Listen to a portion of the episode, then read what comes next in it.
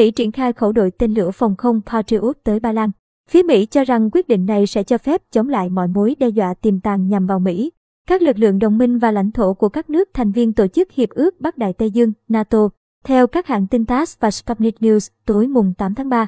Người phát ngôn Bộ Chỉ huy châu Âu của Mỹ cho biết Washington đã triển khai hai khẩu đội tên lửa phòng không Patriot tới Ba Lan.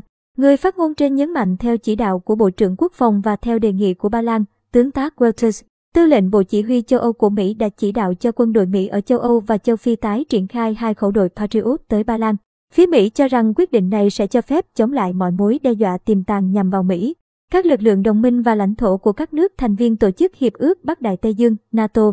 Đây là một bước đi thận trọng nhằm bảo vệ lực lượng cũng như củng cố cam kết của Mỹ đối với Điều năm của NATO và sẽ không hỗ trợ bất kỳ hoạt động tấn công nào. Điều 5 của NATO quy định về phản ứng tập thể trong trường hợp xảy ra tấn công vũ trang nhằm vào một hoặc nhiều nước thành viên NATO. Mặc dù vậy, Mỹ đã bác đề nghị của Ba Lan về việc chuyển các máy bay chiến đấu MiG-29 do Nga chế tạo đến một căn cứ của Mỹ ở Đức để tăng cường lực lượng không quân của Ukraine. Lầu Năm Góc nhấn mạnh việc cử máy bay chiến đấu từ lãnh thổ các nước thành viên NATO đến khu vực xung đột ở Ukraine sẽ làm gia tăng quan ngại nghiêm trọng đối với toàn bộ liên minh quân sự này. NATO từng tuyên bố không muốn xung đột trực tiếp với Nga. Cùng ngày, phát biểu tại phiên điều trần trước Ủy ban Đối ngoại Thượng viện Mỹ, Thứ trưởng Ngoại giao Victoria Nuland cho biết Washington đang xem xét những biện pháp hỗ trợ quân sự khác cho Ukraine.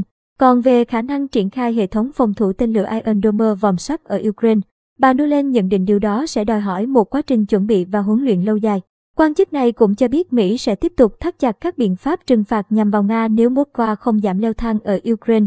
Trước đó, trong tuần này, Bộ Quốc phòng Nga đã cảnh báo rằng việc các nước cung cấp sân bay cho Ukraine sử dụng với mục đích tấn công Nga có thể được coi là tham gia vào các hoạt động quân sự.